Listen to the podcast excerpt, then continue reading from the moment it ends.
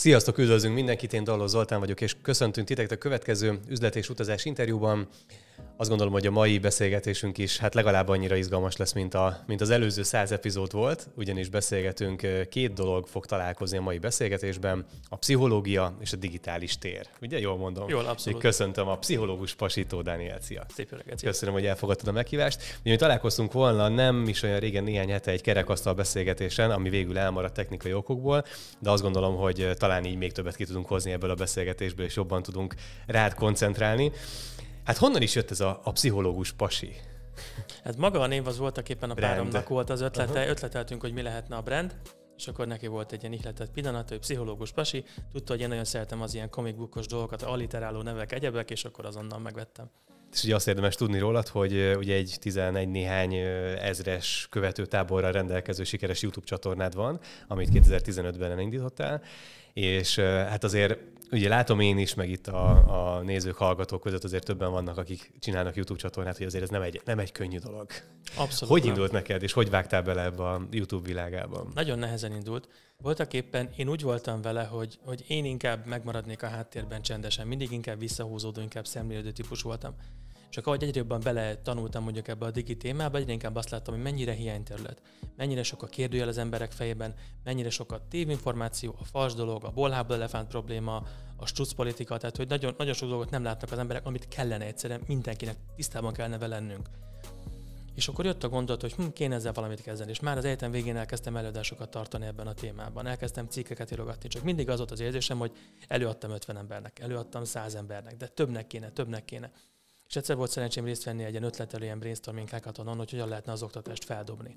És ott egy ilyen nagyon jó presztízsű szakmai zsűri volt, olyan emberek, akik multinál nagyon magas pozícióban vannak, vagy éppen cégalapítók voltak, abszolút profi pengel technikai cégeknél, és hogy ők ott azt mondták, hogy a mi csapatunk az én prezentáció miatt nyerte meg a versenyt, mert nem csak az ötlet volt zseniás, hanem ahogy én azt levezettem és előadtam. És ez volt egy olyan boost nekem, hogy na jó, akkor most már akkor elkezdem a YouTube-ot elég a hezitálásból, de az is sokáig tartott. Tehát tudom, hogy minimum hónapokon keresztül gyűjtöttem az információkat, ötleteltem, hogy hogy nézzen ki, hogy épüljön fel, mi legyen. És amíg az első videót összeraktam, nem tudom hány napon keresztül dolgoztam rajta, és ilyen verejtéket izzadva tettem ki, hogy úristen, mi lesz most, tehát hogy így milyen következményei lesznek ennek. Tehát nagyon nehezen, nehezen indult el, nehezen indult el. És utána, utána mi, mi történt, mert um, azért most már több, több mint öt éves, 6-6 évet csinálod. Uh-huh hogy így hogy alakult meg, hogy jutottál, hogy, hogy jutottál el odáig, hogy akkor tízenezres követőtábor, ez így jött organikusan magától, megosztásokból, így hogy hogy alakult? Azt hiszem, hogy a munkámnak, a csatornának a természete sokat segített ebben, mert valahol az első között volt egy olyan videó, hogy a videójátékokról szakszerűen és hogy nekem nagyon fontos az, hogy nagyon nem szeretem azt sokan, akik foglalkoznak ezzel a témával, azok úgy futnak neki, hogy mondjuk 40 pluszos női szakemberek, a szakmában azért a nők vannak túlsúlyban, és mondjuk soha életükben nem játszottak videójátékokkal, de szidják azt, hogy jól butit és nyomorba dönt. Ezt nagyon nem szeretem, ezt a technológiális negatív hangsúlyt. Okay. És úgy akartam dolgozni valahogy a pozitív és a negatív oldal is benne legyen. Tehát, hogy beszéljünk erről, legyen korrekt, legyen szakmai, legyen és erről csináltam egy videót, beletéve a saját gondolataimat is, és akkor ott rögtön, hogy kitettem lett belőle, mint 400 feliratkozó, ilyen, ilyen gamer izé Aha. körökből. És akkor ez egy olyan megerősítés volt, hogy oké, okay, akkor ennek van életképessége, van és aztán próbáltam nyilván mindig körbecizellálni, hogy mire van igény, meg hogy mi az, amivel úgy éreztem, hogy ez segítene az embereknek. Tehát volt olyan ötlet, ami a munkámból jött, hogy mivel küzdenek az emberek a hétköznapok során, amikor eljönnek egy tanácsadásra. És gondoltam, hogyan lehetne elébe menni a dolgnak, hogyan lehetne megrövidíteni, vagy lerövidíteni a folyamatot mhm. igazából. Tehát, hogy amikor ö, valakinek mondjuk egy párkapcsolati problémája van, akkor mondjuk hogyan kommunikál, hogy van a szeretet nyelvekkel, hogy van az önbizalom. Tehát ilyen alaptémákat hogyan lehet így 5-10 perces kis mini videókkal megsegíteni, hogy ne nulláról kelljen mindig mindent elmagyarázni, kvázi időt akartam megspórolni az embereknek. De tényleg ez a segítő szándék egy nagyon erős mozgatórugó volt mögötte. Tehát, hogy ha a nézettségeket nézzük, az nem volt mindig motiváló. A pozitív visszajelzések nem voltak mindig annyira egyértelműek. De amikor van egy ötlet, van valami, ami lelkesít, akkor az az, amiért kipattanok reggel hatkor az ágyból, na akkor Abszolút. neki állok dolgozni. És mikor volt az a pont, amikor először úgy érezted, hogy basszus, ez működik, és hogy adott esetben mondjuk emiatt már jönnek megkeresések, vagy emiatt megjött az első üzleti lehetőség. Tehát, hogy mhm. így mennyi idő volt? Mert én azt látom még, még, még nagyon sokaknál, hogy ha itt a YouTube témánál maradunk, hogy elindulnak lelkesen, és hogy idő előtt feladják. Hogy biztos uh-huh. láttad, van az a, van az a mém, amikor ugye két a, kis aranyásó így ja, fúrja az, az utat, egyik a gyémánt előtt visszafordul, a más pedig ássa tovább, és hogy én ezt látom sokszor a, a, a YouTube-nál is, hogy sokan visszafordulnak, mielőtt uh-huh. pont beindulna. Uh-huh. Neked ez mennyi idő volt? Szerintem sok az illúzió, sok uh-huh. a fals remény ezzel kapcsolatban, mert az, hogy az ember mondjuk a reklámokból gazdagodjon meg, az sok milliós követőtábor uh-huh. mellett nemzetközi viszonylatban lehet, hogy működik, én soha nem arra céloztam, sőt, igazából első dolgom volt kikapcsolni mindenféle reklámot, és azt akartam minél tisztában működjön, mert emlékeztem, hogy engem is idegesít, amikor nézek valamit, és beugranak reklámok. Öm, el kellett telni egy pár hónapnak, amikor jött az első olyan, ha jól emlékszem, megkeresés, hogy Hello, szia, X magazinnál vagyunk, lenne kedve cikkeket írni nekem. Hm. Tehát már nem nekem kellett egy partnert keresni, hanem ők kerestek meg engem a témám miatt, mert volt olyan színes, olyan ritka, olyan egyedik. Meg elég is, elég érés terület, amit lefetsz, azért mondhatjuk. Igen, ugye? igen, igen, igen. És láttam, hogy vannak együttműködések, ajtók nyílnak meg azzal, hogy ezzel a témával foglalkozom, ahogy foglalkozom vele és körülbelül, ahogy az egy évhez közelítettem, akkor láttam azt, hogy ez egy életképes dolog, tehát az állásomat, az alkalmazott állásomat, akkor tudtam, hogy ott hagyni, hogy nem a sembe vetem magam, hanem hogy életképes a dolog.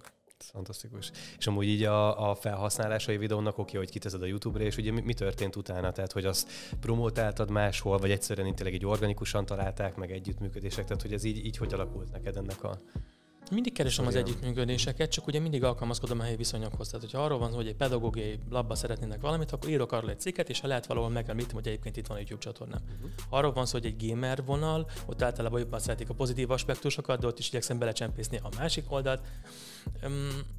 a megkeresi, vagy a megtalálások elég organikusan szoktak történni. Sokszor tényleg csak az, hogy írok egy cikket, két cikket, száz cikket, meg nem tudom mondani, hány cikket írtam egyébként különböző felületekre, és hogy azon keresztül, ha valaki rákeres ebben a témában, előbb-utóbb meg fogja találni nevemet, és meg fogja találni a csatornámat. De egyébként szoktam is direkt támogatni azt, hogy tudatosan használják a videókat, tehát ahogy említettem a konkrét tanácsadó munkámban, hmm. vagy például az, hogy ö, tanárok beviszik osztályfőnök órára, és tökre örülök, amikor kommentben valaki megírja, hogy az osztályfőnök behozta az órára a videójátékos videót, és akkor abból beszélgetés indult. Vagy fordítva, hogy a diák beviszi, hogy megmutassa, vagy a gyerek megmutatja a szülőnek, vagy fordítva. Hmm. Ez az egyik kedvencem. Mert a legtöbb probléma forrás ebben a digitémában az, hogy egy ilyen barmi generációs szakadék van, ami nem hogy évről évre, de napról napra mélyül.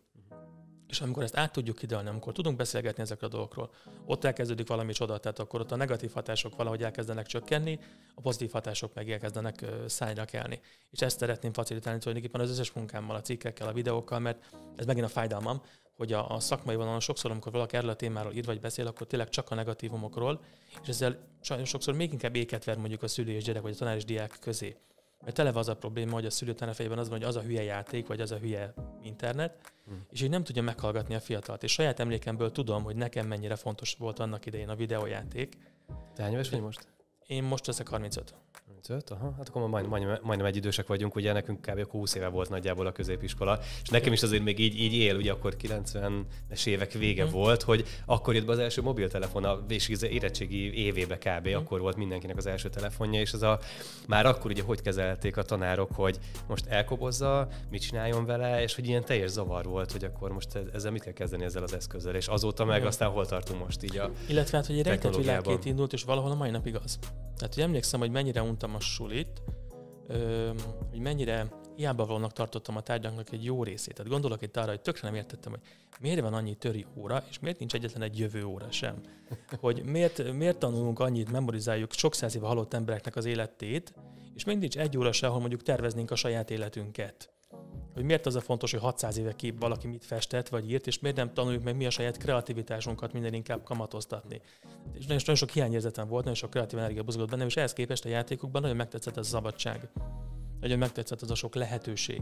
És hogyha nem találtam volna meg a szakmában, hivatásomban nagyon ezt a, ezt a működési módot, ami egyébként a vállalkozói minőségben sokkal inkább ott van, mint az alkalmazottiban, azért is hagytam ott akkor, akkor lehet, hogy predestinálva lettem volna egy függő életútra, és akkor a mai napig ilyen mama hotel lakóként ott ülnék a szülői hm. lakásban, pizsiben és csomnám a videójátékot.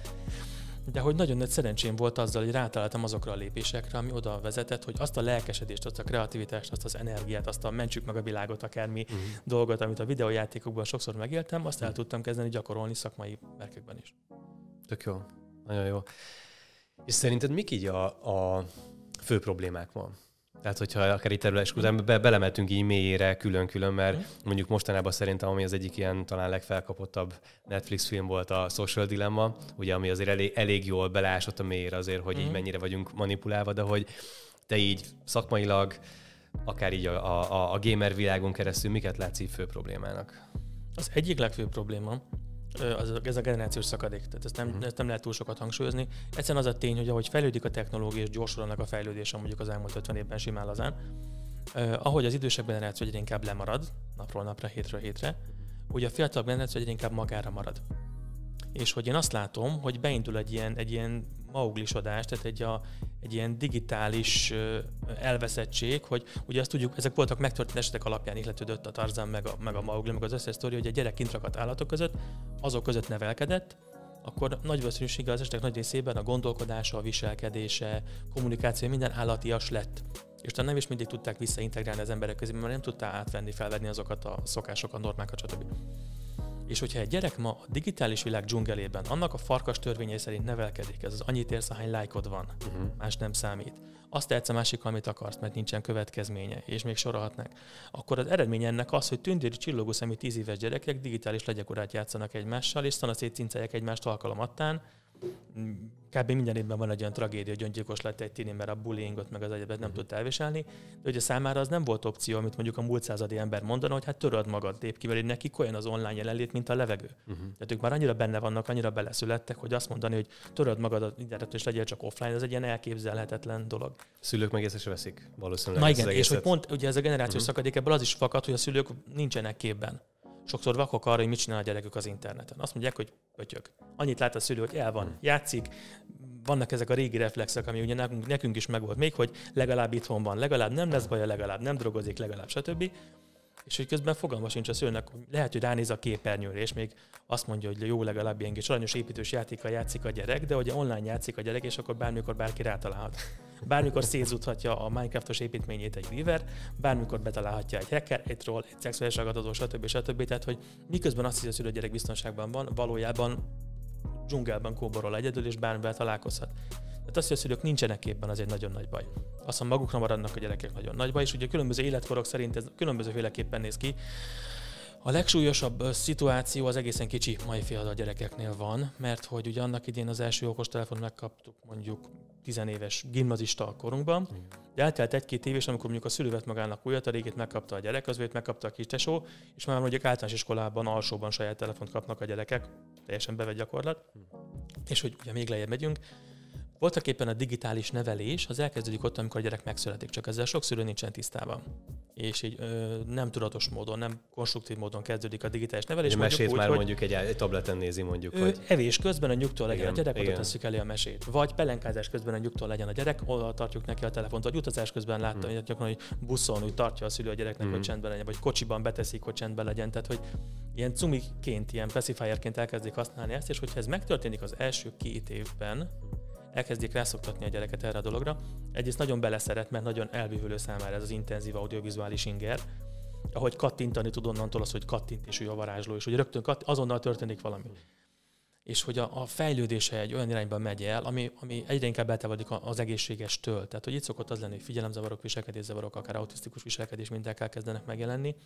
Csak attól, hogy ugye nézi a mesét, az nem olyan, mintha valaki beszélgetne vele. Nem reagál rá, nincsen mimika, nincsen interakció játékban pakolászik kattingatásra, az messze nem olyan, mint hogyha egymással pakolnák kézzel a kockát, amit közben meg is tud csócsálni, meg egyebek. Tehát nem tudja, hogy megtapasztalni a világot. Más irányba megy a fejlődése. És hogy ahogy megyünk életkorra, az vagy vicces egy kicsit, vagy ironikus, hogy ez a legveszélyeztetettebb kor, mondjuk az első két év, a WHO is azt mondja, hogy két év alatt nulla legyen a napi digi idő, tehát semmilyen okból a gyerek uh-huh. ne mhm. kötyüzzön. Ugye egy ponton túl meg muszáj elkezdeni valahol bevezetni ebbe a világba a gyereket, mert azzal se teszünk nagy szívességet, hogyha mondjuk tíz éves koráig lakatlan szigeten neveljük, aztán hirtelen belecsöppen, mert akkor felkészületlenül fogja érni. Tehát el kell kezdeni bevezetni, csak az se úgy, hogy tessék itt a telefon, csinálj, amit akarsz hanem hogy együtt elkezdjük egy hétvégén egy rövid mesével, egy játékkal, egy valamivel felfedezni ezt a világot, de aztán beszélgetünk róla. Aztán eljátszuk, aztán ugye feldolgozunk, segítjük az élményeket feldolgozni, hogy addigra, mire a gyerek egy odaig, hogy saját telefonja legyen, úgy kéne csinálni, mint a természeti népeknél, hogy fel kéne készíteni a dzsungelre. Hm. Hogy mire azt mondjuk, hogy itt a felnőtti avatószertartás, nem tudom, 10 évesen vagy 11 évesen, hogy most már megkaphatod a saját telefonodat, mert felnőtt vagy, addigra fel kéne készülni a veszélyekből, a ragadozókból, internetbiztonsági alapelvekből, online viselkedési etikettből, hogy hogyan bánjunk egymással, a tudatosságból, én legyek tudatos felhasználó, hogyha azt mondom, hogy két részt nézek meg egy sorozatból, ne 12 legyen, és így tovább, és így tovább. És ez hát igen, csak ehhez az kéne, hogy a szülő is legyen képbe. És hogy Na igen, gondolom ott hiányzik, mert akkor a szülők 40-50 között vannak jellemzően, vagy 35-50 között, Nagyjából. Igen, itt kezdődik a probléma a másik igen. lába, hogy nem lehet ma olyan azzal a repertoárral a gyereket nevelni, mivel minket neveltek. Tehát, hogy amikor minket neveltek a szüleink, már akkor is kellett volna képben lenni ezekkel a dolgokkal a szüleimnek, mert sokkal jobban tudtunk volna kommunikálni ezekről, csak ugye a generációs szakadék miatt ez egy rejtett világ volt, amiben így egy ilyen párhuzamos iskolai nevelés, nem tudom, minek nevezzem, történt a iskolai évek alatt bennem de hogy az a repertoár ma már még kevésbé állja meg a helyét. Mert hogy azt minden szülő meg tudja tanítani a gyerekének, hogy nézzél szét, mielőtt lelépsz az úttesten. Uh-huh. És ezt meg is tanítjuk minden gyereknek, mert tudjuk, hogy fontos, úgy van, biztonságban, stb. És az, hogy hogyan kell átélni az úttesten, nem is nagyon változott sokat az elmúlt 50 évben. Uh-huh. Legfeljebb a lámpáknak a dizájnja változott. Uh-huh. De most ehhez képest a digitális technológia mennyit fejlődött csak az elmúlt 20 évben? Teljesen megváltozik, teljesen, teljesen megújul és lehetetlen azzal a repertoárra a gyereket nevelni. Csak ugye sokszor nem veszi a lapot egészen addig, amíg nem borul a bili. Uh-huh. Tehát, hogy megvan ez, hogy á, csak játszik el van, addig, amíg mondjuk a gyerek esetleg bennem kerül egy függőségi spirálba, el nem kezdenek leromlani a tanulmány eredmények, bennem indul az, hogy nem érdekli semmi, agresszív, magába fordul, stb. Ilyenkor szoktak sokszor megkeresni. Uh-huh. A gyerek kifordult önmagából, kezelhetetlen, agresszív, nem uh-huh. tudnak vele mit kezdeni, stb. És az a, az a probléma, hogy ugye nem a videójáték teszi tönkre a gyereket, hanem egy, egy rossz életvezetési mód, de hogyha most nem tudom, én hagynám, hogy a gyerekem csak chipsen éljen, annak is meg annyi negatív következménye legyen. Tehát, hogy oda kell figyelni a egészséges életmódra, a táplálkozásra, eleget aludjon, stb. Ugyanúgy a digitális szokásokra is oda kéne figyelni egészen kicsikortól. Csak nyilván nincs képben a szülő, akkor nem tudja, hmm. és akkor akkor jelentkeznek, amikor, mit tudom én, most pont a pandémia alatt megugrott a digitális problémáknak a száma, mert egy sokan hmm. még több időt töltöttünk a, a gépeink előtt, és hogy a következő hóvégi számlaértesítőből szembesült vele a szülő, hogy mondjuk valamelyik kedvelt videójátékában a gyerek, ugye a szülő által beregisztrált bankkártyával és évekkel elkezdett lootboxokat, skineket, egyebeket vásárolni, és mondjuk elcsengetett rá 100-150 ezer forintot, és akkor nem érte szülő, hogy ez hmm. meg micsoda, ez meg hogy, mert, mert nem foglalkozott vele, mivel játszik a gyerek, és hogy abban hogy működnek a dolgok. Mondjuk az a durva, hogy alapvetően nem gondolom magam túl öregnek még, de amikor itt tényleg hallok egy-két szót a mai, mai világban, a mai gamer világban, meg a mai fiatalok mivel foglalkoznak, már én sem tudom követni, úgyhogy pedig relatív napra késznek érzem magam így az online térbe. És tényleg mi van akkor olyan azokkal, aki, aki mondjuk nem is ebbe dolgozik, és tényleg nem ez a szakterülete? Tehát, hogy azért mi a megoldás erre szerinted? Vagy, vagy hogy, hogy, hogy lehet így a szülőnek fel kell nőni a feladathoz, és egyszerűen muszáj megtanulnia? Mindenképpen, val- mindenképpen. Hmm. Én azt mondanám, hogy megint csak a múlt századi modellek között azt is magunk mögött kell hagyni szülőként már, hogy egyrészt hagyatkozhatunk arra, amit tanultunk gyerekkorunkban, hagyatkozhatunk rá, csak ki kell egészteni, hogy várhatjuk, hogy majd az iskola megtanítja, hogy meg, az iskola megtanítja a gyereket olvasni, nem a szülőnek kell megtanítani. Hogyha ugyanígy az iskolától várjuk, hogy majd az iskola megtanítja a gyereket a sorok között olvasni, vagy az iskola megtanítja a gyereket használni a digitális dolgokat bölcsen, az egy, az egy fals dolog lesz, az iskolában meg abban reménykednek, hogy a szülő fogja megnevelni a gyereket otthon, tehát sokszor van egy ilyen oda-vissza, oda-vissza re- igen, igen, igen. Az egészséges verzió ma úgy működik, hogy a szülő elfogadja azt, hogy a technológia olyan gyorsan fejlődik, hogy napra késznek kell lenni, ami azt jelenti, hogy legalábbis heti szinten ezzel foglalkozni kell.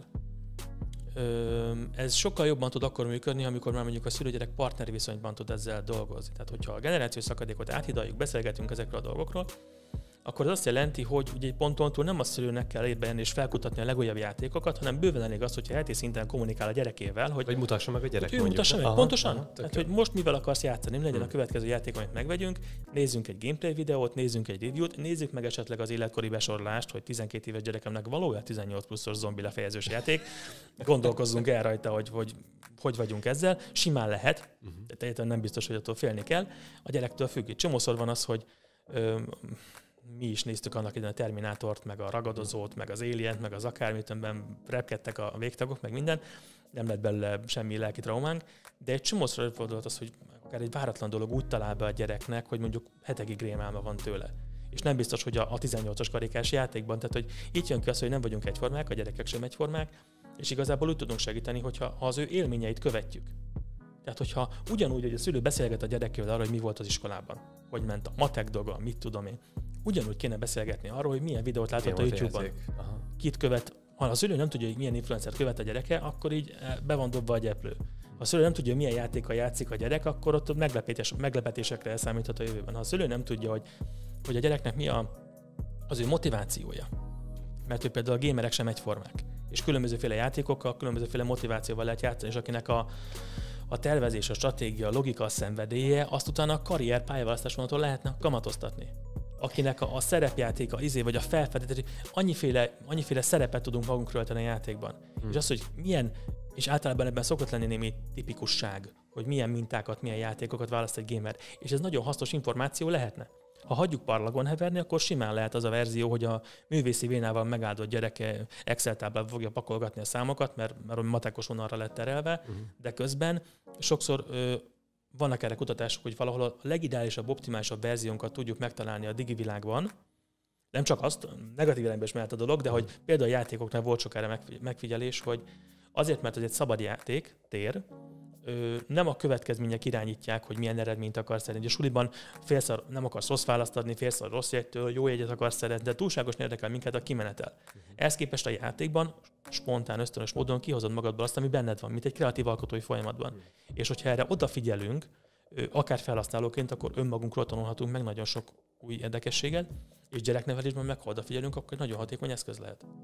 Annyira érdekes, amit most hallgattalak, és így be is villant nekem, hogy nekem mindig ilyen igazán hosszabb 3-4-5 éves ilyen, ilyen kampányidőszakaim voltak, és így visszatekerve az időkerekét, így mindig megvolt ez, mondjuk visszafelé, a vége felé már a sport, triatlon, azelőtt volt egy 3-4 év, amikor biliárdoztam versenyszerűen, és akkor éjjel-napolott voltam, és előtte volt egy, egy hosszú időszak nekem is a, a, a játékok korában, és hogy most, most így hallgattalak, és így bevillant, hogy engem mindig is az ilyen stratégia kötött le, a, volt ez a Civilization talán, amikor ugye kellett építeni az amerikai mm. kontinens, ki kellett építeni, meg ez a lépegető stratégiai játékok. Tehát ugye engem valahogy mindig is ez érdekelt, meg, a, meg, a, meg az ilyen reál dolgok, és hogy, hogy igen, érdekes módon most eltelt 10 év, és hogy a cégvezetésben is ez a része, amit szeretek, mm. a lépegetni a, a, a, az ügyfelek és a kollégák és a rendszerek között, és igen, hogy ezeket így és nem csak a stratégia, hanem az, hogy a sajátodat építed. Igen, igen, igen, igen, igen. Nagyon érdekes tényleg most, hogy, most, hogy erről beszélünk. Na hát szuper, igazából ez nagyon-nagyon azt gondolom tényleg aktuális, meg, meg izgalmas témák. Közösségi média, kicsit még szerintem erről beszélünk, hogy tényleg ennek így milyen hatásait látod, meg hogy mondjuk tényleg itt mit lehet ezzel kezdeni, akár felnőttként, akár felnőtt szülőként, akár gyerekként, hogy ugye igen, az önértékelésünk sokszor ugye egyelő a, a lájkok számával, ugye pont emiatt már bizonyos felület ugye el is kezdte eltüntetni a, a lájkokat a, a, a, a különböző képekről, posztokról, hogy hogy alakult ennek így a, a hatása, és ez mit, mit, mit érdemes ezzel szerinted kezdeni, vagy hogy, mm. hogy érdemes hozzáállni ehhez a kérdéshez. Mm. Mert ez igazából közösségi média valamilyen szinten ma már egyelő az internettel, mm. tehát tényleg abszolút a hétköznapjaink része, és hogy így üzletileg egyértelműen nem lehet kimaradni belőle, tehát én tudom, hogy ott kell lenni minden vállalkozónak, de magánemberként mindenki eldönti, hogy, hogy mit kezd vele. Nagyon izgi téma. Igazából ez is egy olyan szelete ennek a, ennek a témakörnek, amivel nagyon fontos szülőknek is tisztában lenni, meg felhasználóknak is, mert különben minket használ a, a rendszer. Ugye mondtam az előbb azt, hogy ahogy haladunk előre életkorban, különböző aspektusok lépnek be. Tehát, hogy a egy-két éves gyereknél meg lehet az, hogy távol tartod. Az óvodás gyereket elkezdett felkészíteni. De mondjuk iskoláskorban már akarva akaratlanul belépnek ugye a videójátékok, amikről az előbb beszélgettünk. És aztán eltelik egy év, kettő év, nem túl sok, és akkor már belép a social media. Uh-huh. És akkor már belép a digitális agresszió, lásd cyberbullying, zaklatás, tolókodás, stb. Meg ugye a digi szexualitás. Annak minden csinyával, binyával, lásd sexing, sexting, lásd Ezt pornográfia. Ezt összeszólt, mesélj erről. hát voltak éppen a, a leginkább arra használjuk mindenféle írott vagy képi szexuális tartalmú üzenetek. Tehát most a leggyakoribb példa az, hogy, hogy egymást az küld, zaklatják. Küld, küld magadról okay. egy filmesztelen ja. képet, és ja, hogy ja. ez ezer millió kérdést és problémát vet föl. Hmm. És hát mm, igen, tehát hogy amikor arra beszélünk, hogy... Hova kerül ki az az anyag? Ó, Mit kezdenek vele? Ó, igen, ó, igen, igen, igen, meg hogy aki kéri a képet a gyerektől, az egyáltalán nem biztos, hogy mondjuk hogy egy, egykorú. Vagy, tehát ja. Maga az egész jelenség, hogy a social media világában egy fényképet, egy nevet bármikor bárki kirakhat. És igazából, ha rádír valaki, nem tudhatod, hogy, hogy ki van mögötte. Hmm az az egész jelenség, hogy bármi, amit kiteszel, örökre ott marad, és bárhova eljuthat. Ez egy olyan dolog, amivel nagyon nem számolnak az emberek. Ma az egyik legdivatosabb ilyen téma, amivel elkezdtek foglalkozni, hogy nem kéne a szülőknek a gyerekükről mondjuk mesztelen képeket posztolni. Igen vagy egyáltalán a gyerekükről képeket posztolni, mert technikailag, jogilag 18 év múlva a gyerek perelheti az üleit. Amúgy egy csomó helyen már, főleg külföldön meg ki is pixelezik a, a gyereket, vagy, vagy nem mutatják az arcát. Tehát sok, sok vloggernél látom azt, hogy igen, mesél a gyerekéről, de mindig annál a képkocinál elvágja, amin már látszódna az arc. Mm. Gondolom akkor ez ugyanaz az oka. Igen, igen, igen. Voltak éppen a, az egyik legfőbb baj ezzel a social media világgal, hogy, hogy a belső értékeinket ki tudja üresíteni. Tehát tényleg ezzel a like vadászat kultúrával valahol az ember magából csinál terméket. És ez nagyon nem tesz jót nekünk. Mert hogyha annyit érsz, hogy lájkod van, akkor, akkor az tiszta világ életű dolog. Ez egyik selfie itt teljesít, a másik selfie úgy teljesít, és egészen fiatal, ilyen és meghatározza a napi hangulatodat. Tizenéves fiataloknál van az, hogy szányra kell egy-két selfie lesz pár száz lájkolója, követője, stb. És akkor, és akkor a fejébe száll azt mondja, hogy akkor ő jobb, mint a többiek, és többet ér. Aztán valami történik, az elszáll, és akkor mint egy lufit kipukkasztanak. Tehát nagyon könnyű felfújni az egónkat ezáltal, könnyű lájkokat, megosztásokat, stb. kvázi elérni, de hogy ez nagyon nem tartós. És ez a probléma sokszor a social media világában, hogy ha valaki tud tartós értékeket képviselni, az egy influencernél is jobban működik. Tehát ha valaki azt mondja, hogy sport, egészség, üzlet, valami, és az azt is úgy csinálja, hogy következetesen, becsületesen, a követői fontosak neki, stb., az egészen másképp működik, mint amikor valaki hazudik, kamuzik, akármi. Azok nagyon csúnyán beszoktak dőlni. Volt jó néhány ilyen sztori az elmúlt időszakban, hogy kiderült, hogy egész végig kamuszta, hogy kerekesszékből streamel, és akkor lebukott, és itt és nem egy ilyen sztori van.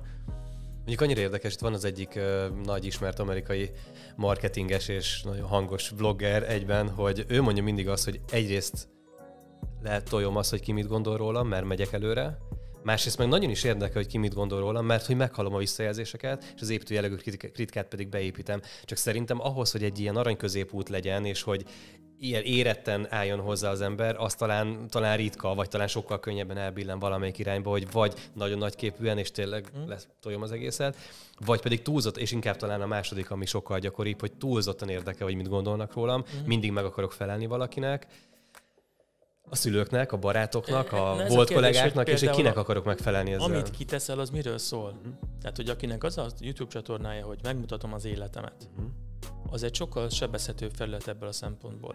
Meg sokkal, ö, sokkal csábítóbb ego szempontból, hogy az emberek azt elkolják, hogy, hogy, hogy, hogy én, én vagyok, én ki vagyok, aha, meg én aha, milyen aha. vagyok. Meg ezért sokkal könnyebb elcsúszni. Ha valakinek van egy témája, uh-huh. hogy nekem is volt leginkább egy téma, egy ügy, egy cél, és arra hoztam létre a YouTube csatornát, uh-huh. azért írom a cikkeket. Most valaki elkezd, Nehéz belét kötni onnantól, sokkal nehezebb. Lehet, abszolút, abszolút lehet, de hogy akkor annyit vagyok, hogy oké, okay, beszéljük meg. Uh-huh. Tehát azt mondja, van, van ő kapok támadó levelet szülőtől, hogy én hogy merem azt mondani, hogy a videójáték az fejlesztő lehet, amikor mit ő azt látja, hogy tönkreteszi a gyerekét, hogy akkor beszéljük meg, mennyit játszik a gyereke, mit enged neki, miért enged annyit. Hmm. Mutassa meg, hogy melyik videómban hány perc, hány másodperc, mondtam azt a mondatot, ami neki nem tetszik, és simán előfordul, hogy én nem mondtam a videómban azt a mondatot, amit ő gondolta, hogy mondok. Vele, vele gondolta. Hanem, hanem, hogy ő előre szaladt, és akkor utána már elszállt a dialógus. Én általában ott vagyok a dialógusokra. Hmm. A leg kevésbé kedves troll kommenteknél is, hogy fejtsd ki, beszéljünk hmm. róla. Hmm. Általában nem szokták kifejteni, és nem jutottak a dialógusra hmm. azok, akik, akik ilyen módon lépnek be a social médiába, akkor ez neki csak feszültséglevezetés. Hmm. Na igen, és pont ez a baj, és ezért, de ehhez megint kell egyfajta érettség, vagy egyfajta tapasztalás, hogy, hogy igen, azt a kommentet te, te hogy fogadod, és hogy, hogy azt mond, mert ez a másik, én is e, e szerint próbálok működni, hogy ami egyértelműen negatív és rossz szándékú, ami nincs semmi vita, vagy semmi építő jellegű kritika, azokat azonnal törlöm, nem is gondolkozok rajta. Uh-huh. Mert, mert az róla szól, és az a 1-2-5 százalék az embereknek, az mindig is ilyen lesz, mert, uh-huh. mert az ő saját frusztrációját nyomja uh-huh. ki rád, és azzal általában nem tudsz mit csinálni, és valószínűleg nem fog ő, ő írni soha. És akkor van a másik fele, aki talán kevesebb, aki tényleg egy értelmes vitába bele, beleáll, az meg tök oké, okay, mert uh-huh amúgy még, még, még nézettséget is generál, mondjuk az algoritmusnak segít, hogy, hogy van egy vita alatta, de hogy most ettől függetlenül én is azt gondolom, hogy van néhány százalék, aki, aki nem úgyse tud segíteni, és ez róluk szól. Szerencsére soha nem tisztem senkin segíteni. Én az embereknek Aha. segítek. Ugye nagy, nagy különbség van a kettő között. Nagyon érdekes egyébként ez, amit mondtál az előbb, mert hogy szerintem nagyon kényes az egyensúly. Uh-huh. Mert valóban van az embereknek az a része, aki csak kötekedni akar, de aki úgy gondolja, hogy ő csak kötekedni akar, ott is lehet esetleg megtalálni a dialógust, és megéri. Hmm. Tehát, hogy volt ilyen támadó, kötekedő, akármi, izé, és akkor feltettem egy-két kérdést, amiből abszolút lejött az, hogy én nem veszem fel a kesztyűt, nem sértődök be, nem hmm. akarom visszatámadni, hogy hogy képzelettem, mit tudom én, hanem hogy hogyan tudnék segíteni, hogy akkor ezt a helyzetet megoldjuk. És egy-kettőre kioldódott a feszültség, és elindult egy, egy közös munka folyamat. És akkor már tudtam segíteni annak az embernek. Nem rajta, neki. Igen. És hogy sokszor van az egyébként, hogy az elmúlt években kicsit túl lett tolva ez a PC dolog, és hogy egyre gyakrabban látom azt a Facebookon is, hogy, hogy egy kérdést nem szabad már föltenni, mert az már támadás. Uh-huh, uh-huh. És ez meg baj. Tehát fontos, fontos, hogy tudjunk kommunikálni minél őszintébben. És van, hogy az ember nem tudja abszolút a legcizelláltabban megfogalmazni a kérdését, vagy van, hogy van benne egy olyan feszültség, hogy nem tudja őszintén csak barátságosan megfogalmazni, de benne lesz, hogy feszült, de miért ne lehetne azt felvállalni, hogy én ebből azt olvastam ki, hogy uh-huh. ez engem baromira bőszít. Jól értettem, hogy te azt akarod, tehát miért ne lehetne felvállalni, uh-huh. valami bennük indulatot kelt. Csak hogy nagyon nagy a kérdés, a különbség, hogy az ember akarja Igen. feltenni a kérdést, akar-e választ, vagy csak tényleg balhézni, bunyózni akar, és vicces, hogy a, ahogy megjelent az internet, meg a csetelés, meg az egyebek, megfigyelték szakemberek, hogy az agresszív és a szexuális tartalmak ilyen a hétköznapi, hogy tízszeres gyakorisággal vannak jelen. Tehát ebben az art és név nélküli közegben hmm. sokkal inkább felváljuk azokat a dolgokat, amiket egyébként nem. Meg ugye azáltal, hogy nem tudok a szemedben nézni mondjuk egy komment chat akármi verzióban, másképp is fogunk kommunikálni. Sokkal nagyobb valószínűséggel kezdek el az én fejemben lévő képek alapján kommunikálni. És Amit nem tennél meg személyesen. Ö, Nagyon sok Sokkal esetben. nehezebb. Tehát a, Igen. a hétköznapi helyzetben le van földelve a dolog. Minimum hmm. érzem a szavaimnak a, a hatását, látom rajtad empatikus emberként, hmm. és olyat mondok, amit téged megbánt, neked rosszul esik, akkor észreveszem, reagálok rá, te reagálsz rá, szólsz, lekeversz egy pofon, mit tehát van következménye a dolognak. Most ehhez képest online térben valaki beszól a másiknak valami nagyon-nagyon csúnya, bántós, értő dolgot, és aztán feláll a gép elő, feláll a gép elő mint aki jól végezte a dolgát, vagy pár másodpercen belül kap egy-két lájkot, majd biztos lesz olyan, aki lájkolja. És hmm. akkor azért sem, hogy még vicces is vagyok. Aha. És legkevésbé is érzem, hogy bántottam a másikat. És ezt látom sokszor a fiataloknál is, hogy ez az online trend annyira kondicionálja őket, hogy már elkezdett kiszivárogni az offline térbe is, tehát iskolai közegben úgy kommunikálnak egymással, mint ahogy online szoktak. Hmm. Tehát nem az mondja, hogy az online, offline kommunikáció lép be az online térbe, hanem az online kommunikáció szokásai kezdenek el kigyűrözni. Például azt, hogy egyre kevesebbet kommunikálnak egymással, tehát nem egymáshoz beszélnek, hmm. hanem mint a komment szekcióban egymásról ejtenek el megjegyzéseket. Tehát ez a kocka, gyökér, izé, kuncolgás, megvan a lájkolás, izé, megyünk tovább és hogy, és hogy egy, az, hogy hmm. egymás szemében nézzenek, és fölvállalják a, a nézeteltéréseket, az érzéseket, tudod, ez a kérem, köszönöm, uh-huh. ne haragudj, stb.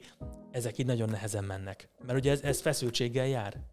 Tehát ez hát társul egy olyan szociális szorongás, amit online nem kell megélni. Tehát sokan azért is szeretnének az online kommunikációt, azért választják inkább az online kommunikációt, és sokszor a fiatalok azért választják inkább az online kommunikációt, az évadéli erősödő tendencia, hogyha választani lehet inkább online, mert az egy ilyen biztonságos dolog. Két kevesebb a Ott sokkal... konfrontáció. Igen, Aha. igen. És az jut eszembe, hogy van az a vicc, hogy maga a tánc és illemtanár? Az a ló start, én csak az, én csak az illemtanár vagyok, igen, így, így van pontosan, hogy mm. ez már kikopott, a, kikopott talán. Vagy van, van egyáltalán ilyen, hogy illemtanóra valamelyik iskolában? Vagy hogy, hogy kéne viselkedni? Lehet, hogy vagy van, de, de, nem tudom, valahogy már... hívják ezt? Val- valami van, csak ugye a 50 évvel ezelőtt kiadott tankönyvből megtartja ja. a 60 pluszos tanárnéni. Pedig bőven lenne értelme, Amúgy csak tényleg igen. azzal kéne kezdeni, hogy amikor senki nem látja, senki nem hallja, online hogyan kommunikálsz, uh-huh. hogyan viselkedsz. Hogy ez úgy bánja másikkal, hogy szeretnéd, hogy veled bánjanak, stb. Hogy amikor valami fáj, valami bosszant, akkor ugye te kezdj valamit azzal az érzéssel, ne csak rázódj a másikra. Egy érdekes jelenség, hogy vannak kutatások azzal kapcsolatban, hogy kvázi testi-lelki fájdalomcsillapítóként tud működni a digi uh-huh. számunkra. Tehát egy videójátékot kórházban például adottak gyerekeknek, nem túl súlyos, tehát nem égési sérülés, nem meg nyíltörés, meg ilyenek, de hogy a kísérletben, ahol fájdalomcsillapítót kapott a gyerek, meg videójátékot kapott a gyerek, ugyanolyan setting mellett ugyanolyan mértékben jó volt a fájdalom csillapítására, vagy a szorongás oldására mondjuk, amikor így Elterel a figyelmét a problémáról? Tökéletesen, Aha. fantasztikus, hogy jól működik. De csináltak hasonlót mondjuk depresszióval küzdő embereknél, és megfelelő körülmények mellett tényleg nagyon jó testi-lelki fájdalomcsillapító tud lenni. Az a gond, hogy a fájdalomcsillapító mondjuk vényköteles, ott van mellett a mellékhatásokról a leírás, tudjuk azt, hogy hány éves kortól lehet, milyen dózisban, mennyi ideig, orvosfelügyelete mellett, és még sorolhatnánk, és hogy ez nincs meg a diginél. És az van, hogy egy magányos ember évtizedeket eltölthet, eltölthet romkomok nézésével, ami tök jól elnyomja az ő magányosság fájdalmának érzését, de közben nem történik az életében semmi. Egy olyan ember, aki úgy érzi, hogy az élete sikertel nem halad sem erre, stb., nincs munkahelye, vagy éppen egy dead munkahelyen robotol, mellette videójátékban lehet, hogy olyan 80-as szintű paladin, és megéri azt, hogy micsoda fejlődése ment keresztül, és akkor így ketté válik az élete hogy a szíve, lelke, a szenvedélye, az energiája az a digi világban megreked. Az éjszakai élet, ugye? Körülbelül a, a, a Secret Life, és ehhez képest a valódi életében, a hétköznapi életében meg, meg vegetál. És ez egy nagyon szomorú dolog, és ehhez képest meg egy csodálatos dolog azt látni, amikor valakivel tudok együtt dolgozni, hogy milyen szépen lehet ezt az energiát becsatornázni az ő életébe. Milyen érdekes volt a Matrix című film, nem? Uh-huh. Annó, hogy van egy, egy ilyen álomvilág, amiben vagy végig, uh-huh. meg van egy valós nyers világ, és hogy kicsi, kicsit né, néha manapság én azt érzem, hogy, hogy nem volt távol az igazságtól az a film. Kicsit így a... Van benne valami, igen, nagyon nagy különbség az, hogy ki az, aki aludni akar, Igen. És ki az, aki meg fel akar ébredni, de azért azt hozzátenném, hogy a való élet sokkal jobb tud lenni, mint a Matrixban volt az a Igen. puszta Igen, kopár, igen, izé, igen, igen. akármi. Ették a trutyit a műanyag dobozból, tehát hogy ö, sokszor ez inkább a probléma, hogy Hmm. megraked egy hitben az ember, hogy az élete nem lehet jobb. Nem lehet jobb állása, nem lehet párkapcsolata, nem lehet jobb párkapcsolata, és így tovább. És akkor inkább a vágyait beleöli a digi világba. Hmm. Közben pedig ugye minimális változtatásokkal nagyon szép eredményeket lehet elindítani. Nyilván te is tapasztaltad a saját fejlődés történetedben, hogy azzal, hogy tanulsz, azzal, hogy beleteszed az energiát, azzal, hogy segítséget kérsz, amikor szükséged van rá, stb. Nagyon érdekes, meg hát az biztos, hogy van le, le, lesz, lesz dolgod bőven, ezért itt a, sőt, talán egyre több dolgod lesz itt a, a, a közeljövőben, hogy alapvetően ki a, ki a célcsoport, ki, kihez, kihez szólsz elsősorban, Mhm. melyik, melyik közönség, ez a gyerekekhez, fiatal felnőttekhez, szülőkhöz, és Ö, is. Elsősorban nem a gyerekekhez, inkább úgy mondom, hogy amíg kisebb gyerekekről beszélünk, addig a szülőkhöz, hogy legyenek észnél, legyenek tudatosak, legyenek ébelek, amikről beszélgetünk, legyenek tájékozottak, és ha nem tájékozottak, akkor tájékozódjanak, és ha segítség kell, akkor megkeresenek meg engem. Tehát azért Mhm. van ott a YouTube csatorna, több száz órán van benne, azért írtam több száz cikket, ez nagy része pro bono abszolút, csak Mhm. azért csináltam, hogy legyen kint az információ. Tehát valaki keres, talál. És van az akkor, mondjuk ilyen sárdulókor környéken, amikor már nagyon szívesen dolgozok fiatalokkal, és szoktak meghívni iskolákba, hogy tartsak előadást, beszélgessek velük, stb. Ahol már nyitottak ők erre, nagyon jól el lehet Középiskola akkor inkább. Középiskola, általános iskola, Mm, felső, vége. az, Aha, már, az aha. már simán. És igazából a, a szakmai szempontból hogy az a kérdés, hogy ki keres meg engem. Amíg gyerekekről van szó, inkább a szülők, tanárok, intézmények szoktak megkeresni, 18 fölött pedig ugye már a fiatalok, felnőttek, egyetemisták, stb. keresnek meg engem. Az vicces, hogy amiatt nem nagyon szoktak megkeresni, tehát nem tudom, az elmúlt tíz évben, ha egy ember keresett meg ezzel a felkiáltással, hogy segíts, függő vagyok. Tehát hogy ez, ez nem szokott lenni. Azt nehéz belátni, ugye, saját magunkon. Ö, még ha be is látja, nem ez a probléma. Tehát sokszor inkább azért jönnek, hogy segíts, mert mondjuk 20-as éveimben járok 30 felé, és még nem volt párkapcsolatom. Mhm. De ellenben sorozatok, pornó videójáték. Mhm. Vagy segíts, még nem tudtam egy munkahelyen megmaradni egy hétnél tovább. Miért nem? Hát mert felmondtam, mert nem kaptam fizetésemelést. Tehát, hogy nincsenek meg azok az instant jutalmak, mint a játékban, Mhm. nem jön az előléptetés, nem jön a fizetésemelés, és akkor pár hét után fel. Ez egy, egy visszatérő klisé szituáció, 20-as években járó fiataloknál egyre gyakoribb. Hm.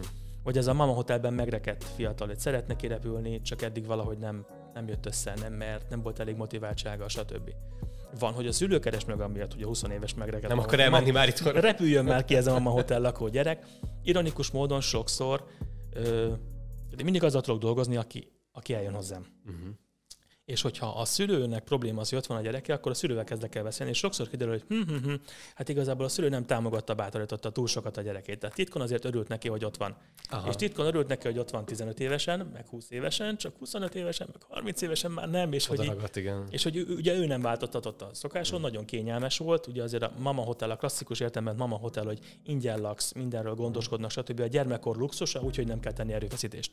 Ugye ez a felnőtt nem működik, mert az albérletért fizetsz, a saját lakást meg kell venni, az ételt megfőzöd, hogy megveszed, stb. És hogy ahogy a, a, az életszerűhöz elkezdenek közelíteni ilyenkor a szülők, hogy megbeszélik a gyerekkel, hogy akkor hogy veszik ki ők a részüket a házi munkából. Hogy azt mondják, hogy akkor van még két hónapod, izé, onnantól lakbért kell fizetni. Mhm. Tehát elkezdik a való élet szabályhoz igazítani a mama hotelnek a kondíciót. nehéz szigorúnak lenni a gyerekkel. Ahogy- Ha ezt következetesen elkezdik csinálni, akkor nagyon szájna szokott kelni. Mhm. Tehát akkor hirtelen felébred a fiatalnak, hogy na jó, hát ha ma fizetni kell, akkor inkább megyek saját albérletbe. Szuper, nagyon-nagyon izgalmas dolgok. Még egy kérdés van, mert itt majdnem minden vendégemnél fel szokott merülni. Majdnem minden vendégem már vállalkozó, az érdekes, hogy bár- nem feltétel, de hogy nagyon sokan inkább a vállalkozói körből jönnek el a beszélgetésre, és hogy te is voltál alkalmazott, hogy neked ez a váltás hogy, hogy jött, hogy élted meg, Mhm. és hogy benned milyen kérdések voltak, amikor, amikor először elengedted a biztosat. Mhm. És hogy, hogy diagnosztizáltad saját magad mondjuk így a sza- szakmában Jó, menet közben. Nagyon, nagyon jó kérdés. Öm, nekem az első munkahelyem úgy jött, hogy az egyetemen, ahogy az iskolában is megfogalmaztam, hogy hiányoltam az életszerű dolgokat, ugyanis az egyetemi képzés nagyon hiányoltam azt, hogy én emberekkel találkozhassak, a, a tényleges tapasztalás. Sok volt a könyv, sok volt az elmélet, ténylegesen gyakorlatban, hadd segítsek, hadd beszélgessek, Mhm. stb. És elkezdtem önkénteskedni. És ebből az önkénteskedésből jött az első munka lehetőségem, hogy egészségügyben kezdtem el dolgozni pszichológusként.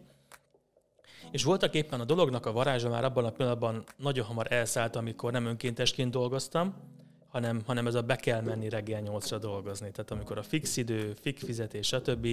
ezek nagyon nem voltak lelkesítő keretek számomra. Meg ott, meg ott nem válogattad meg a pácienseket vagy vendégeket, gondolom. Hát vagy... voltak éppen az, a pszichológus mindig eldöntött, hogy kivel dolgozik, kivel nem. Tehát Igen, mond, mondhatom azt bármikor, ott persze, is, persze, ez szíve joga, uh-huh. az orvos is mondhatja bármikor, hogy nem csak ritkán szokott uh-huh. ez előfordulni, indokolt esetben csak és hogy így dolgoztam egy-két évig, de nagyon hamar éreztem, hogy hú, ez nem az enyém. Tehát, hogy próbáltam kiszabadulni ebből a keretrendszerből, és kerestem volna más állást.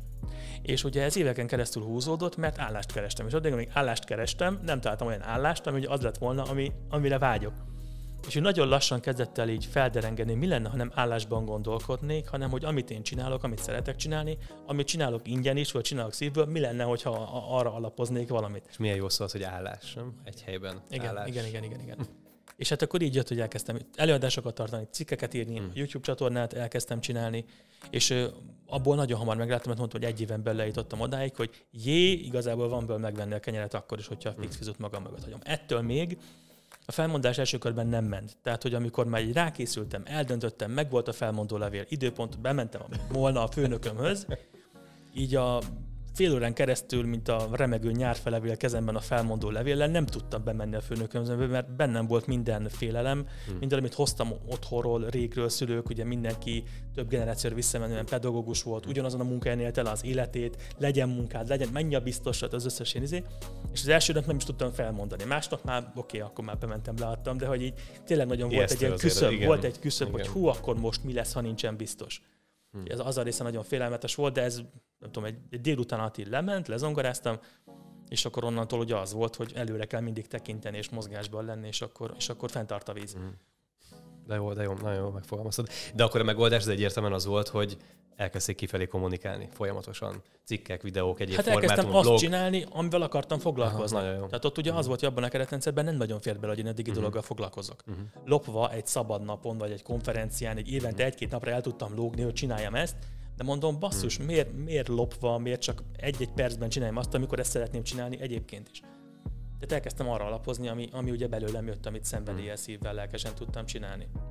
Nagyon-nagyon jó ez a megoldás, és én amúgy pont ezt szoktam javasolni általában a mentorátjaimnak is, meg aki, akivel együtt dolgozok kezdő vállalkozókkal, hogy igen, kezdjenek kiáramoltatni. És ugye sokszor az a kérdés, hogy hát oké, de hát hogy tudnék én abban írni, amikor még nem vagyok a, a téma legnagyobb szakértője, akkor kezd el, nem tudom, szintetizálni azt, amit olvastál, vagy, vagy fogalmazd újra, vagy tedd hozzá gondolataidat, de hogy valahogy muszáj egyszerűen ki, kiáramoltatni, mert csak akkor lesz abból, abból válasz, és abból lesz ügyfél és megélhetés a végén. Igen, bár szerintem sokszor túl vannak lélegve ezek a dolgok. Teljesen indokolt, teljesen igaz, mint ez. Jó, meg, jó, meg de neked jött term, vagy ösztönösen jött, igen, vagy természetesen jött a szakmádból, de hogy so- sokszor, vagy amikor talán kevésbé megfogható a probléma, amit ugye kezelnek az emberek, akkor, akkor sokszor ez elég nehéz. Vagy amikor nagyon-nagyon nagy versenybe mész bele, mondjuk egy, mondok egy példát, uh-huh. mondjuk egy virtuális asszisztens például, azt mondja, uh-huh. hogy igen, ő rájött az, hogy neki ez az út, mert ott van a gyerekek mellett, ő ezt szereti csinálni, ezt tudja csinálni, ehhez megvannak az eszközei, és ez neki egy hosszú távú megoldás mm. lehet. Oké, de akkor hogy kezdjem el? És akkor mi, mi, annyira általános, annyira talán triviális is már, hogy így mm. sokszor azért sem kezdünk el tartalmat gyártani a témába. Ugye tiéd, ez tényleg egy elég nis, de, de keresed, de sok embert érintő. Tehát ez egy mm. nagyon jó téma, nagyon jó terület a tiéd. Ez is igaz. Abból is beszélek, amit tapasztalatból látok, amikor másoknak segítek uh-huh. a mhm. folyamatban, hogy sokszor az emberek fordítva ülnek a lovon, és ezért nem nagyon halad a sztori. Uh-huh. Tehát, hogy például túlságos leragadnak ott, hogy, hogy, hogy a konkurencia. Abszolút. Túlságosan leragadnak ott, hogy az elvárások. Túlságosan leragadnak ott, hogy mi nincs, milyen tudás, milyen eszköz, milyen izé, akármi. És ha ehhez képest arra tudnak fókuszálni, amire gyerekkorban fókuszálunk, amikor játszunk, amikor természetesen működünk, hogy ami belül egy jön. Uh-huh. Egy, egy ötlet, egy lelkesedés, egy kíváncsiság, egy szikra, egy valami, abból lehet építkezni, ab, abból tudnak elindulni a dolgok. Az ad energiát, tehát hogy a kényszerből, muszájból, kellből nem jut messzire az ember. Nagyon könnyen el De ugye lyukadunk vissza gyakorlatilag, hogy mások véleménye, vagy mások elvárásainak akarunk megfelelni, és hogy a gyöker az valahol Akár nagyon hasonló. Az, vagy, vagy, csak az, hogy a jártút. Aha. Tehát, hogy látod, hogy mik a játékszabályok, látod azt, hogy amíg mondjuk állásban gondolkodsz, hogy mehetsz ide, meg ide, meg ide, de igazából nincs nagy különbség. Uh-huh. Most ehhez képest, hogy a vállalkozóválás pont a járatlan út. Uh-huh. Tehát, hogy elkezded a sajátodat építeni. Elkezdesz olyan lehetőségeket, olyan megoldásokat, olyan ötleteket, akár olyan dolgot is csinálsz, amit soha senki nem csinált előtted. Vagy ugyanazt a dolgot, amit ezeren ugyanúgy csinálnak, te csinálhatod másképp, uh-huh. ami a tiéd és ami a sajátod. És hogy sokszor a munkám nagy része erről szól, amikor ilyen karriertanácsadás vonal van, hogy találd meg azt a sajátodat, ami a te vibe ami belül legyen, ami tényleg te vagy. A, a belső gyereket sajnos elnyomjuk az iskolában. Azt tanuljuk meg, hogy a felnőtt nem gyerekes. És igazából ez nagyon súlyos hiba, mert hogy nem elhagyni kell a gyermeki vonásokat, a lelkesedést, a kreativitást, a fantáziát, az örömet, stb., hanem mellé kell tenni olyan felnőtt vonásokat, mint mondjuk előre tervezés, kitartás, tudatosság, felelősségvállalás, másokért, magadért, stb. És akkor tud működni a dolog. Szuper, szerintem holnapig beszélgethetnék a témáról, mert tényleg annyira, annyira jó, jó hallgatni, és hát sajnos, sajnos erről nagyon sokat kell beszélni, mert tényleg rengeteg kihívás állít minket ez a világ, de hát majd én nagyon kíváncsi vagyok, hogy mit hoz itt a következő 5-10-20 év itt a technika fejlődésébe, úgyhogy szerintem foglak még keresni, és lehet, hogy ezt megismételjük ezt a beszélgetést. Nagyon szépen köszönöm, hogy itt voltál, és, és szuper volt. Kedves nézők, hallgatók, egyrészt nagyon kíváncsi vagyok, hogy mit szóltok az új setuphoz, ugye ez volt az első olyan beszélgetés, amit már sokkal jobb minőségbe vettük föl audióban is, mint, a, mint az eddigieket, írjátok meg nyugodtan a kommentbe, vagy hogyha hallgatok valamelyik podcast csatornán, akkor hogy melyik podcast csatornán hallgatok. Másik pedig, hogyha van a témához bármilyen észrevételetek, kérdésetek, kommentetek, akkor egy, egy vitára nyugodtan meginvitálunk titeket, mi az, amivel egyetértettetek, maradt esetleg kérdés bennetek, és hát ahogy Dani is mondta, akkor a, a, a kommentekre nagyon szívesen válaszolunk, abszolút, és, abszolút. és beszélgessünk róla. Úgyhogy... Meg ha valakiben kérdés maradt, és konkrétan ebben a témában mm. szeretne többet segítséget, akkor a pszichológus Pasi YouTube csatornát tudom. Mik a fő területek az, amúgy, amiben, amiben meg szoktak keresni általában? Ez a digitális nevelés, digitális pszichológia az egyik fő specialitásom, de egyébként ugyanúgy munka, Karrier, párkapcsolat, minden, uh-huh. ami az embert foglalkoztatja. Annyi az egésznek van egy ilyen 21. századi modern vibe-ja. Mm, nagyon jó. Megtaláltok minden linket a leírásban, és köszönjük szépen, itt voltatok, köszönjük a figyelmeteket. Sziasztok! Sziasztok!